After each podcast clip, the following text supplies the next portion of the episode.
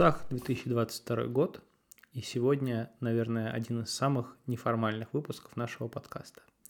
Я не писал скрипт, э, у меня в стакане трехлетний армянский коньяк, часть этого коньяка уже даже во мне. И сегодня я буду немножечко рассказывать про то, э, как изменилось мое представление о квантовых вычислениях за последний год – ну, год с небольшим, наверное, но а, последний раз мы с вами слышались год назад, и поэтому я буду э, отвечать на вопросы слушателей, и э, потихонечку как-то э, вы узнаете, что же поменялось в моей голове, на самом деле узнаете ну, какую-то информацию, которую я умудрился неправильно вам рассказать в предыдущих выпусках. Подписчик Данила спрашивает, чему бы не запилить курс на стопике? Как ни странно, вопрос про а, запись курса довольно интересный. Дело в том, что квантовые вычисления и квантовое программирование – это довольно большой и цельный кусок знаний.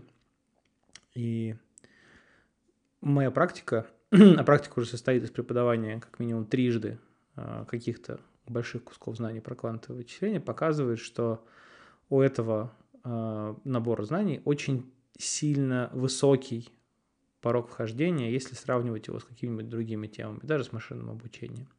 Все-таки для того, чтобы просто понимать, как работает квантовое вычисление, нужно знать линейную алгебру.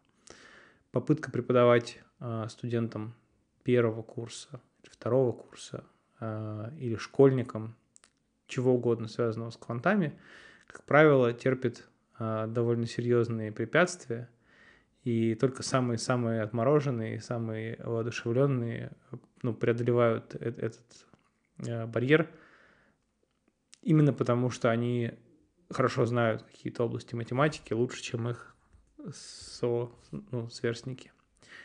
А, поэтому линейная алгебра отвечает на вопрос, что мы делаем, да, а еще вторая часть этого порога, это как мы делаем, да, это, э, то есть с помощью питона и его библиотек можно программировать.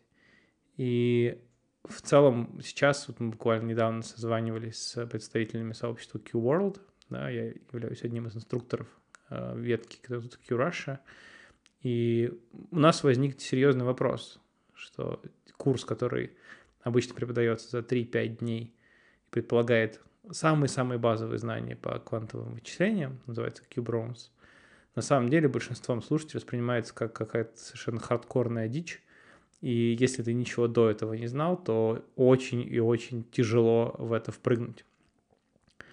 И это один из блокеров, да, то есть даже мотивированных студентов, которые специально пришли на этот курс, очень тяжело научить, потому что это тяжело. И ну, неважно, какая платформа, пусть это будет стейпик, курсер или все что угодно, просто сложные знания. Как бы э, не высоки были навыки преподавателя в, в умении там все это понятно и хорошо оборачивать и, и рассказывать, это все равно сложно. К сожалению, бывают такие предметы, э, которые невозможно объяснить на только э, яблоках и двумерных случаях. Вот. Ну и э, второй момент – еще такой, что когда мы преподаем э, ну, какие-то важные вещи, э, неплохо, неплохо было бы знать, ну, зачем, да, и студентам нужна мотивационная составляющая, а с квантовыми компьютерами это прям сложновато. Ну, то есть пока каких-то работающих квантовых компьютеров нет, ну, хорошо работающих, да, и показать, какой будет карьерный путь через кванты, очень-очень сложно. Студенты, к сожалению, не понимают, где им искать работу. А э, третий такой ответ, он уже совершенно не связан с квантами, это просто то, что курс, какой бы он э, хороший не был, лучше писать в онлайн э, после того, как вы его заточили и огранили, то есть превратили его в, не из такого из алмаза в бриллиант. Как правило, это уходит около пяти лет, А, ну, э, такие талантливые преподаватели могут делать это быстрее, но я получал в свое время, там, в 2013 году, рекомендацию от основателя платформы Intuit, что вот 5 лет почитай курс в аудитории, и после этого можешь идти писать его в онлайн. Подписчик Искандер спрашивает, поменялось ли ваше отношение к окружающей реальности после того, как начали работать с квантовыми компьютерами? Помню, когда в универе делал проект на эту тему, у меня мозг поплавило хорошенько от самого концепта. На самом деле, мое отношение к действительности, конечно, никак не поменялось. А, единственное, было бы сейчас интересно пересмотреть сериал «Разрабы», а, он по-английски называется «Devs», про команду, которая разрабатывала как раз квантовый компьютер для предсказания в прошлое и в будущее. Вот, потому что тогда я смотрел на это так, типа, примерно в курсе, о чем это, то сейчас я бы уже мог, наверное, находить э, в сериале баги и говорить, что так не бывает или так бывает. Ну, прикольно посмотреть было бы. Вот. А, наверное, про мировоззрение можно говорить а, с точки зрения технологий. Сейчас поясню, что я имею в виду. А, очень удобно сравнивать квантовое вычисление с машинным обучением. Когда машинное обучение стартовало, а, ну так, заново в 2013 году, а, самая крутая модель AlexNet показала ну, довольно серьезные результаты а, по качеству всего на двух графических картах. Сейчас даже в машинном обучении все ресурсы обычно в облаке, да, мы к ним доступа не имеем, и поэтому это накладывает ну, интересный вообще отпечаток на то, как мы относимся к нашему оборудованию. Э, оборудование перестало нужно быть в собственности, оно нужно по подписке. И в целом эта модель разработки на каком-то девайсе где-то там, это довольно стандартная история для Data Science, для машинного обучения. Вот. И вторая часть, касающаяся именно квантовых компьютеров, да, которая специфична и не, не, не, не такова же для машинного обучения, вам по большому счету все равно, какую графическую карту вы используете. А, разница у вас исключительно будет во времени обучения. Да? Модель будет одна и та же. Да? Вы можете даже на классическом, ну, на CPU обучать модель, и она по-прежнему будет делать ровно то же самое, что делала модель, обученная на графической карте, только быстрее. С квантовым компьютерами это категорически не так. Если э, в машинном обучении есть некоторая математика и инструментарий, который эту математику воплощает, то в квантовых учениях тоже есть математика и инструментарий, который воплощает эту математику. Но инструментарий с точки зрения изучения, то есть э, чтобы уметь программировать квантовый компьютер, этот инструментарий нужно также точно хорошо знать. Вы сейчас пока не можете сказать, я возьму любой произвольный квантовый компьютер, он реализует вот этот набор команд, и неважно, на каком я запускаю, я получу одинаковый результат. Нет, это не так.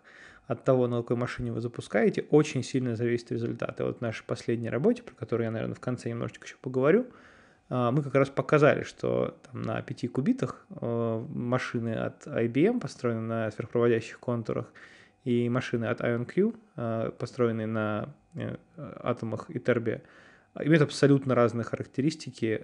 Вот, то есть э, IBM гораздо ну, сильно позади с точки зрения выполнения одной и той же программы. Вот, наверное, мои мировоззренческие расхождения. Подписчик Камиль спрашивает, подписчик Василий лайкает, какие суждения и мысли были ошибочны? Попробую разобрать самые основные своих заблуждений, которые я вам э, выкатил в предыдущих выпусках, а их было три один был в первом сезоне и два вот предыдущих в этом, скажем так, втором сезоне. А, конечно, было много оговорок и просто каких-то элементарных фактических ошибок. А, их я быстренько пробегу, а какие-то более фундаментальные заблуждения я разберу в деталях. Итак, физика. А, сразу скажу, что как я физику не понимал, так я до сих пор ее и не понимаю. Более того, общался сегодня с академиком, и академик занимается квантовой физикой, вот, и он тоже говорит, что есть какие-то вещи в квантовой физике, которые до конца никто вообще не понимает. Например, а, как происходит коллапс волновой функции при измерении. Вот, что это за процесс такой, вообще никто не понимает. Так вот, из оговорок. Я имел неосторожность называть спин электрона положительным и отрицательным, вот, но поскольку мы говорим о, о магнитных аспектах, там вообще не бывает ничего положительного отрицательного.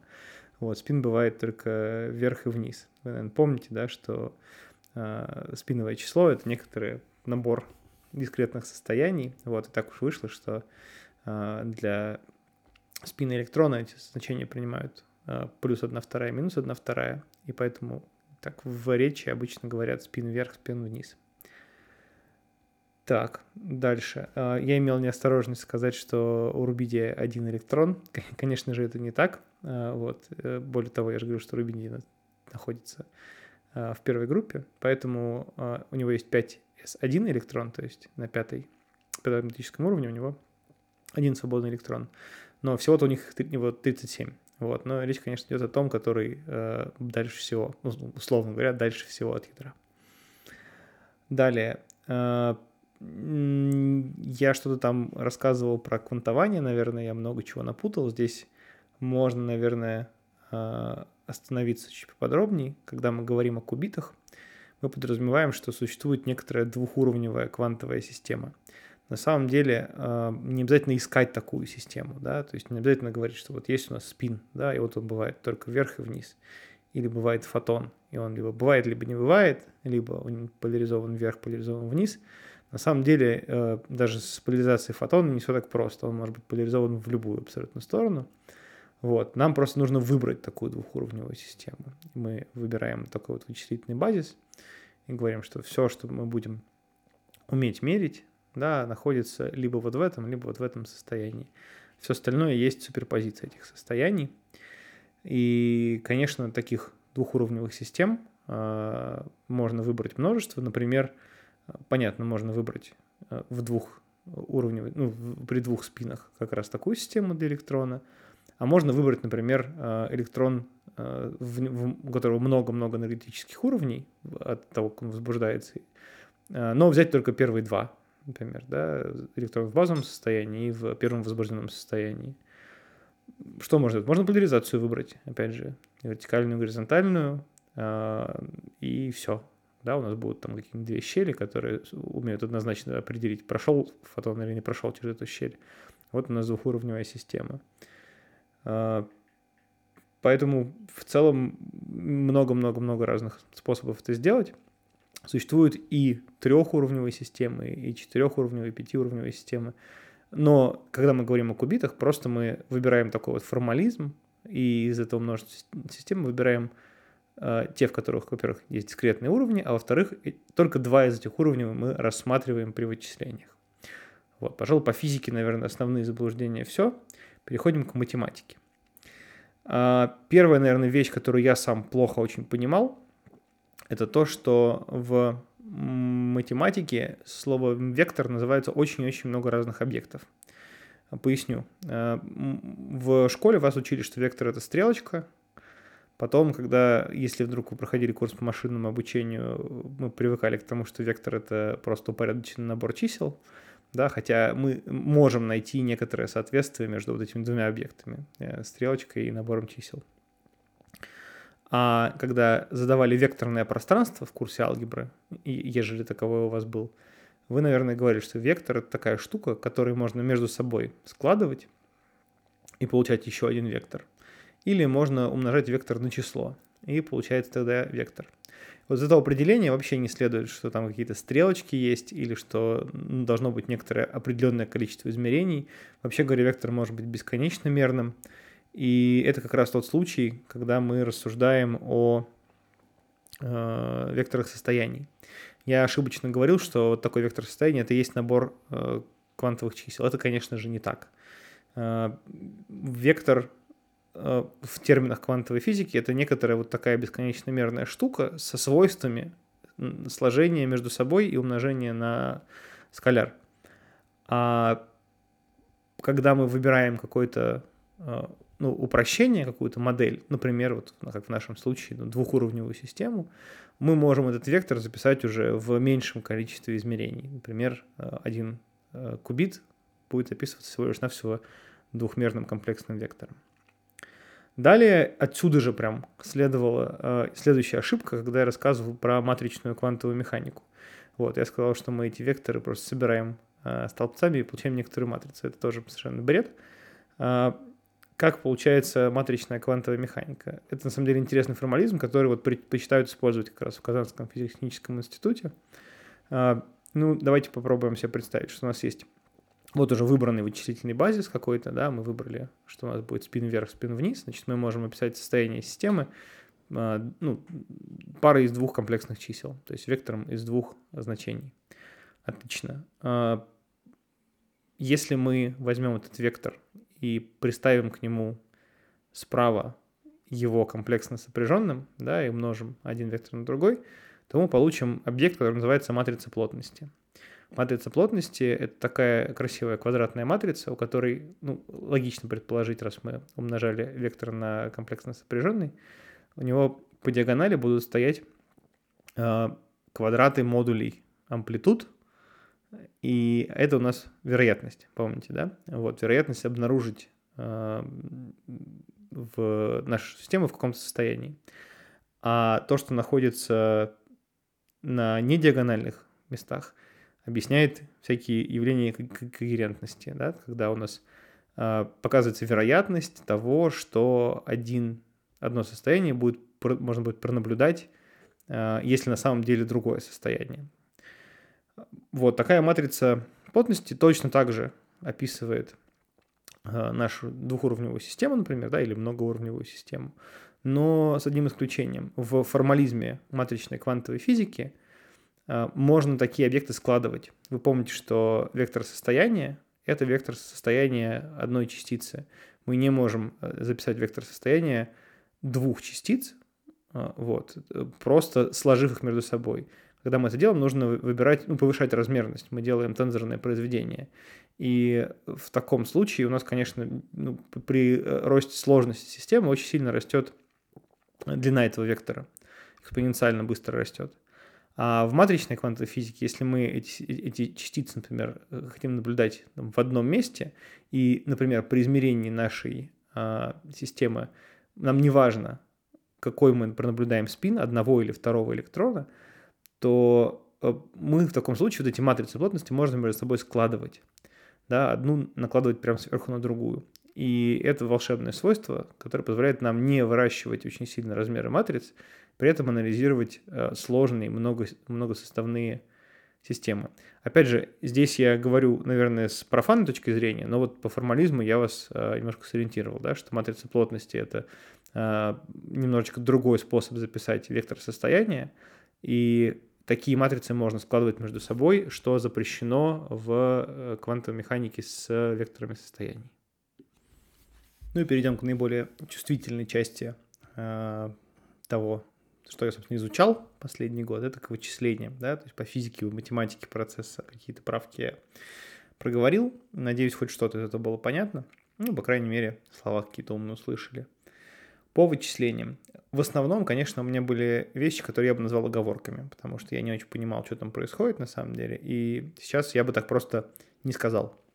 А, первая вещь, которую я бы сделал, это я сказал бы, что когда я описывал, какие свойства конкретные в квантовых компьютерах являются, а, ну, квантовые свойства, наиболее важными, которые порождают, собственно, преимущества при вычислениях, я бы не стал добавлять туда туннельный эффект. Туннельный эффект — это какая-то совершенно маргинальная вещь, которую иногда упоминают вместе с компьютерами D-Wave, там, где у нас есть одна задача, которую они умеют решать, э, но делают это хорошо.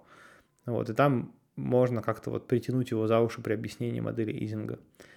А в квантовых компьютерах общего назначения, которыми занимаюсь я, к которым относится ну, то, что делает компания IonQ, компания IBM, а, и другие современные а, исследовательские группы, даже университетские, это две вещи. Это квантовый параллелизм, то, что можно довольно легко и спокойно сравнить с тем, что мы получаем на графических картах, да, когда мы, знаете, наверное, да, single instruction, multiple data, такой принцип, когда у вас есть э, множество ячеек памяти, вот, но при этом инструкция у вас одна, и у вас параллельно лопатится все данные одинаковым алгоритмом.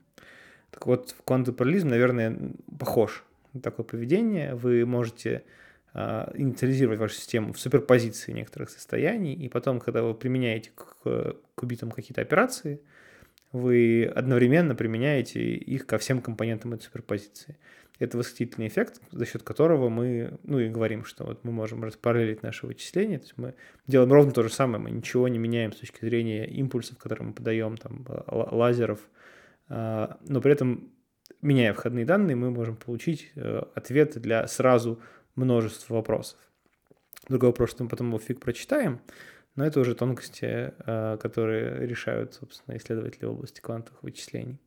И второе – это свойство запутанности, квантовой запутанности. Напомню, что это такая штука, когда э, вы можете получить э, ответ на вопрос, в каком состоянии находится один кубит, и из этого сделать автоматический вывод, что вы точно знаете, в каком находится другой запутанность бывает как бы полная, да, и вот полная, абсолютно полностью запутанная пара кубитов называется состоянием Белла. Их существует как раз четыре, да, когда вы прочитали один кубит в нуле, и вы точно знаете, что второй тоже в нуле. Когда вы прочитали один в нуле, значит второй точно в единице. Ну и там э, вопрос еще знака да, при амплитуде. И вот эта квантовая запутанность – это единственный способ, э, как добавить в алгоритмы селективность. Объясню. А, вот вы когда берете ваше состояние, описываете с помощью а, вектора длинного, да? В этом длинном векторе числа, они играют, ну, коэффициенты, очень интересную роль. Да, вот первая половина чисел, да, сверху вниз в этом векторе смотреть, соответствует э, там, младшему кубиту в состоянии 0. А вторая половина соответствует младшему кубиту в состоянии 1. Да? И если вы, например, к младшему кубиту в состоянии, э, любом состоянии применяете операцию отрицания, да, то у вас по большому счету что происходит? У вас все э,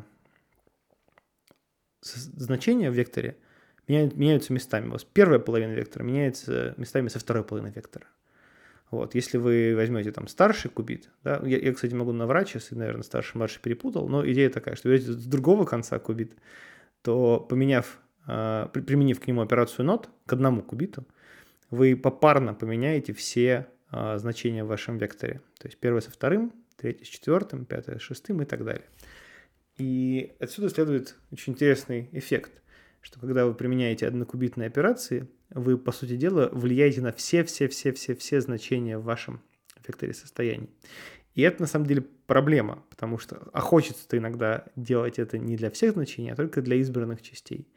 И вот тут нам помогают всякие э, двухкубитные операции контролируемые, и их э, старшие братья, там, трех-четырех кубитные операции, которые строятся посредством двухкубитных операций, которые позволяют нам э, сужать как бы диапазон, над которым мы производим наши действия.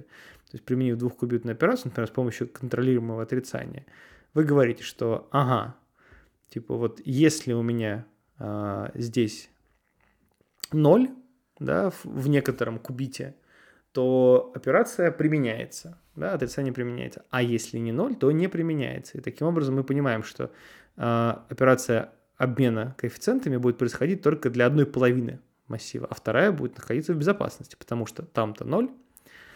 Вот, и такого рода вещи достигаются с помощью э, как раз, ну, физически объясняются с помощью запутанности. Так, это по важным свойствам. Дальше э, пара оговорок. Я говорил, что в базовом состоянии все коэффициенты вектора состояния равны. Это неправда. Более того, любая программа на любом современном компьютере всегда начинается с состояния 0. Да, то есть все, все, все кубиты находятся в состоянии 0, а, чему соответствует вектор состояния а, единица, и после него идут нули, нули, нули, нули все нули. А, это вот то, что у нас происходит в, в жизни. Более того, это уже важный момент, что физическая реализация, да, то есть как мы реализуем кубиты, нас подталкивают к пониманию, что э, то, что я описал, быть не может. Дело в том, что вот эта вот когерентность, да, то есть существование кубитов суперпозиции, на самом деле это не вечно. Вот, и э, любая физическая система стремится со временем э, к незапутанному и энергетически э, низкому состоянию. И поэтому нули, например, это то, к чему стремится любое состояние. Сначала они разваливают суперпозицию, а потом коэффициент просто ну, как бы потихонечку перетекает в вероятность нуля, потому что чаще всего нулем выбирается более энергетически выгодное состояние. И то есть под, под как бы базовым состоянием кубита можно назвать то состояние, в которое он сам скатится, если дать ему побыть с собой наедине какое-то время. Далее э, про квантовый регистр тоже. И он там маленькую оговорку допустил, что квантовый регистр — это совокупность запутанных кубитов. На самом деле квантовый регистр — это просто некоторая совокупность кубитов, и квантовый регистр — это, ну, можно понимать его как некоторый аналог э, битовой строки, да, то есть обычного классического регистра, или же как э, тензорное произведение состояний отдельных кубитов, вот, которые потенциально могут быть дальше запутаны, но это не а, необходимость при инициализации квантового регистра. А, так, что я еще говорил? А, я говорил, что если нам нужно получить распределение какое-то, нужно много раз померить какой-то э, ну, результат вычислений. Это на самом деле такая сложная вещь, которая очень легко прийти к неверному выводу. Если вы измеряете состояние какой-то системы, то у вас происходит коллапс волновой функции. И, кажется, я такие слова уже говорил.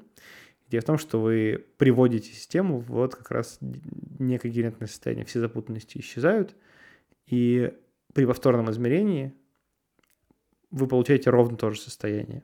Всегда да, ну, с поправкой на то, что я уже говорил, что там происходит дрейф, да, и рано или поздно все станет нулями, но а, если вы подряд будете мерить одну и ту же систему, то она будет принимать одно и то же значение.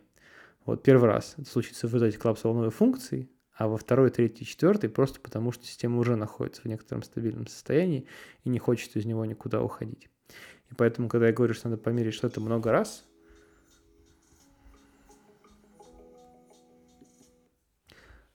Вот такая вот ситуация. А, если, когда я говорю, что нужно проверить много раз, на самом деле это означает, что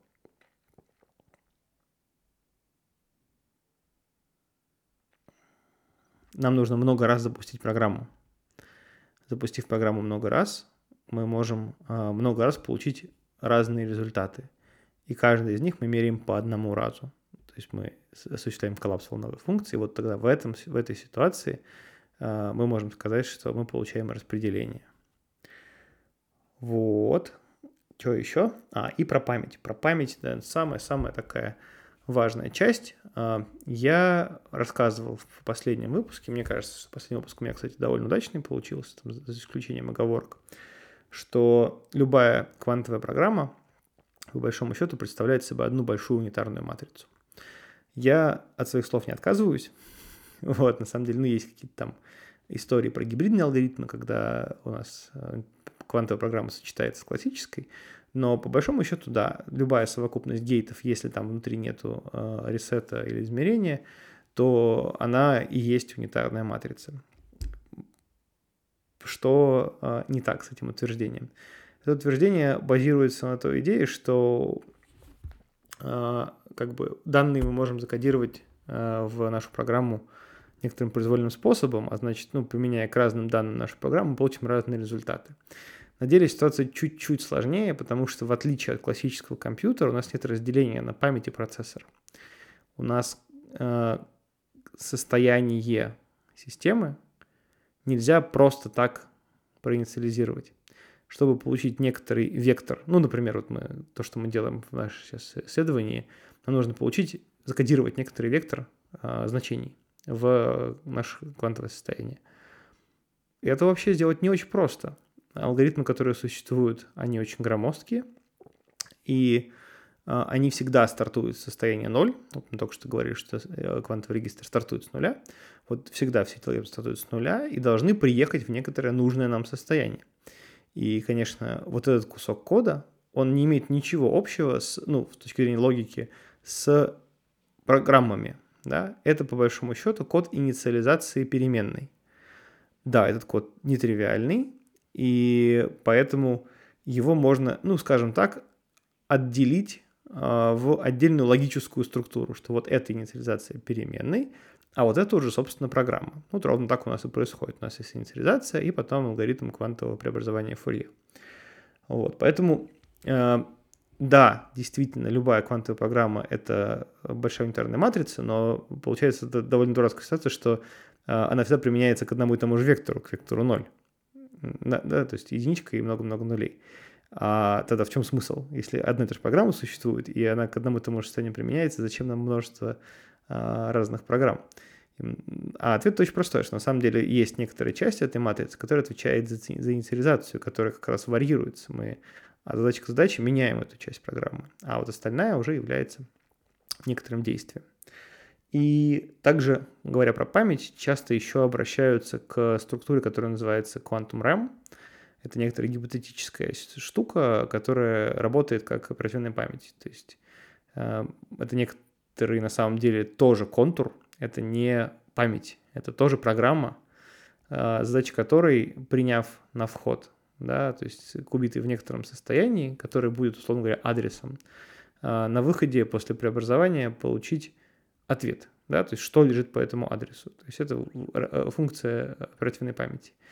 Вот. Такие, конечно же, алгоритмы существуют, но тоже важный момент, что квантовая память — это не память. Квантовая память — это некоторый алгоритм, который своими, а, ну, с помощью некоторых гейтов реализует вот такую функциональность перед этой программой у нас адрес, после этой программы у нас значение. И когда мы хотим обратиться к любой переменной, да, если мы к разным переменным хотим обратиться, то нам придется этот кусок программы вставлять везде, везде, везде в нашем там, более большом коде. Эту программу нельзя вызывать или положить ее там на жесткий диск.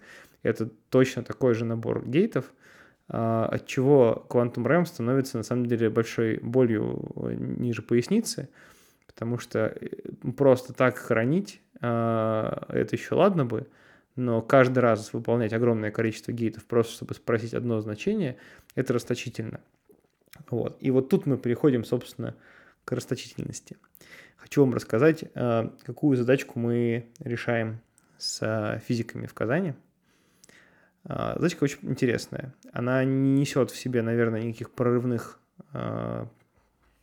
открытий, но она хоть очень хорошо демонстрирует, где же у квантовых компьютеров сейчас э, границы применимости. Э, представьте себе, что есть некоторый эксперимент физический, э, в котором есть осцилляция. То есть мы снимаем данные какими-то физическими приборами, и на графике получается ну, такая вот колебательная картинка. Вот. Не будем вдаваться в подробности про физику этого процесса, будем говорить, что самая пиковая частота, которая есть в этой осцилляции, то есть если мы разложим э, эти колебания преобразованием Фурье, мы получим некоторую пиковую частоту, ну прям вот хорошо выделяющуюся, сильно отличную от остальных. Эта пиковая частота соответствует некоторому расстоянию внутри молекулы между, э, там, это называется бирадикалами. Нет, вру, между радикалами, соответственно, бирадикал, то есть два радикала. Да, вот. Э, они порождают вот такую, э, при взаимодействии такую вот осцилляцию. И в чем прикол? Прикол в том, что от этой частоты можно абсолютно прямым способом, через очень простую формулу, связанную там единицы делить на r в кубе, получить расстояние между объектами. То есть чем они дальше, тем осцилляция а, более низкочастотная. Чем ближе, тем более высокочастотная. И, соответственно, использовать результаты измерения а, можно, чтобы померить расстояние внутри молекулы. Это очень важно, когда мы, например, хотим предсказывать, как свернулся какой-нибудь там белочек, да, в какую форму он закатался. И это уже делается. И на самом деле понятно, что мы просто берем а, обычное дискретное преобразование Фурье и применяем его к данным, которые снял наш эксперимент. Внимание, вопрос. Можно ли получить тот же самый ответ, то есть тот же самый ответ про расстояние, с помощью квантового компьютера? Да, и, конечно же, а, первая идея, которая пришла нам в голову, которую мы имплементировали, это повторить а, технологическую цепочку. А именно мы берем данные, да, мы инициализируем вектор этими данными и применяем к этим данным преобразование Фурье. Вот. А, на выходе получаем некоторое распределение вот, и ожидаем, раз у нас пиковая частота, то если мы будем несколько раз а, измерять результат вычислений, то с наибольшей вероятностью мы будем наблюдать именно пиковую частоту. Это ровно то, что нам и нужно. То есть мы будем, как мы делаем, мы 10 раз меряем э, наш контур, нашу программу, которая состоит из части инициализации данных и части преобразования, да, то есть вычисления преобразования Фурье. И вот то состояние, которое встречается чаще всего, мы принимаем за э, наиболее ча- ну, пиковую частоту и от нее вычисляем расстояние. Вот. И, соответственно, наша задача понять, совпадает ли это с э, преобразованием Фурье на классическом компьютере и э, насколько сильно отклоняется и как, как велика ошибка. Так вот, наше наблюдение примерно такое. А, понятно, что мы не можем в современный компьютер запихнуть прям а, те там 2000 точек, которые у нас есть, это довольно, довольно сложно, то есть нужно 11 кубитов. Мы это можем сделать на э, компьютерах IonQ, да, там 11 кубитов как раз есть. Но от такой программы никакого толку не будет. Вот почему, почему так? А, сложность современных вычислительных систем квантовых состоит в том, что у нас есть а, вот эти операции одно- и двухкубитные, и у них есть то, что называется fidelity. Вот, fidelity или фидельность, по-моему, так они говорят, это свойство, насколько операция, которую мы делаем на физическом реальном компьютере, а, близка к модельной, которую мы хотели получить. Вот. И понятно, что а, на однокубитных операциях сейчас у нас довольно хорошие цифры. Там удается получить 99, запятая сколько-то а, на всех системах, и на IBM, и на NQ. Вот, то есть примерно доли процента у нас вероятность того, что мы куда-то уплывем сильно далеко. А вот с двухкубитными ситуация похуже, там 95, 97, да, и то есть в трех из ста случаев наша операция приведет нас не туда. А, ну, в случае, сам, опять же, как считается, там разными методами, ну, условно говоря, что есть некоторый контур, да, и вот мы ожидали, что на выходе должна получиться строгая единица, а там внезапно ноль в измерениях, да, то есть мы, очевидно, где-то по дороге очень много чего растеряли. И э, вот за счет того, что и имплементация это вся очень дорогая, и ошибки на самом деле валятся в основном на двухкубитные операции, то есть они наиболее такие шумные. А, сложность программ меряют, во-первых, длиной, да, то есть сколько операций всего, ну, линейно, а, примененных к одному кубиту. А, во-вторых, э, количеством двухкубитных операций. Вот, понятно, что эти вещи обычно скоррелированы, да, то есть они, как правило, растут вместе. И самое обидное, что многие алгоритмы на самом деле масштабируются еще и от количества кубитов, да, то есть квантовое преобразование Фурье напрямую по длине зависит от количества кубитов, которые есть на входе. И здесь у нас э, сложность, то есть мы хотим наращивать точность нашей программы, автоматически вырастает ее длина, да, потому что данных больше, длиннее контур и больше двухкубитных операций. И отсюда результат становится менее надежным. А, как мы это наблюдаем на практике? А, если мы берем 16 точек, базовых точек от нашего сигнала, то мы на некоторых а, экспериментах, ну, реальных данных с физических установок, получаем каждый раз правильный ответ. Да, то есть вот в 20 экспериментах из 20 мы смогли получить ту же самую оценку расстояния, которую дал бы нам классический компьютер. Э, ну, опять же, если бы мы использовали 16 точек. Вот. В случае, когда у нас 32 точки, то есть у нас 5 кубитов, э, нам такое счастье уже не, не, не случается, да, у нас, по-моему, там получилось что-то типа 45%, э, да, то есть в 45% случаев ответ правильный, а в остальных он распределен как-то там в других местах. Вот. На 64 точках это число еще меньше, и оно практически неотличимо от шума. Да? То есть количество других ответов, оно такое же, как от количества правильных ответов. И вот как раз здесь мы и видим своими глазами, где проходит граница применимости. Она в наших, вот пока в IonQ-шных имплементациях э, лежит где-то в районе 10 кубитов, ой, простите, 10 двухкубитных операций, да, то есть э, ниже 10 мы можем наблюдать некоторые более-менее достоверный результат, выше 10, скорее всего, ваша программа уплывет куда-то там далеко-далеко, и то, что вы понаблюдаете, просто будет сильно отличаться от того, что вы ожидаете. А, ну, в нашем случае у нас довольно хорошо поставлена задача, да, то есть у нас всего лишь навсего нужно найти доминирующую частоту, а это ровно то, чем занимается у нас э, измерение квантового контура. Поэтому даже в нашей такой простой задаче мы наблюдаем, что между 4, 4 и 6 кубитами э, лежит вот эта пропасть э, применимости. Да? Более того, конечно же, мы не используем алгоритмы в лоб, да, до того, как их, э, ну, собственно, записать в квантовый компьютер, мы делаем там 4 оптимизации именно касающихся контуров, да, то есть мы выкидываем огромное количество всяких операций, в том числе контрол-нотов. А, спасибо нашим как бы коллегам из прошлого, которые описали такие операции возможные. Вот. Плюс мы еще делаем оптимизацию данных а, небольшую, э, мы их немножечко усредняем, что позволяет нам сильно-сильно сократить количество, опять же, control нод операций в нашем контуре и от, там, условно говоря, двух десятков схлопнуться там к девяти. Да, и только благодаря этому, только благодаря такому сильному уменьшению количества операций мы можем получить э, сколь-нибудь достоверный, ну, доверенный результат на 4 кубитах, вот, какой-то результат на 5 кубитах. Если бы мы этого не делали, у нас бы на 4 кубитах были большие проблемы. Вот. А, короче, где-то здесь мы и находимся сейчас. Оптимизация квантовых контуров – это то, что меня сейчас на самом деле больше всего э, интересует. Мне кажется, я хотел бы посвятить этому свою ближайшую исследовательскую карьеру. Есть компании, которые этим занимаются профессионально. Например, есть библиотека, которая называется TICET. Вот, она разработана британской компанией Cambridge Quantum. Э, она использует некоторую модель э, математическую, которая называется ZX Calculus. Мне предстоит еще с этим разобраться но они занимаются тем, что они как бы преобразуют квантовый контур в, одну, в один формализм, а потом возвращают его обратно после оптимизации. Интересная, интересная задачка. Я попробовал, на самом деле, несколько других способов. А, мне кажется, что в будущее, в том числе за а, приближенным а, построением контуров, то есть отказом от того, чтобы наш итоговый контур совпадал абсолютно точно с нашей программой, а иногда могли бы поступиться точностью, но, например, сильно потерять в гейтах потому что это ровно то, чем занимаются часто там машинное обучение, information retrieval.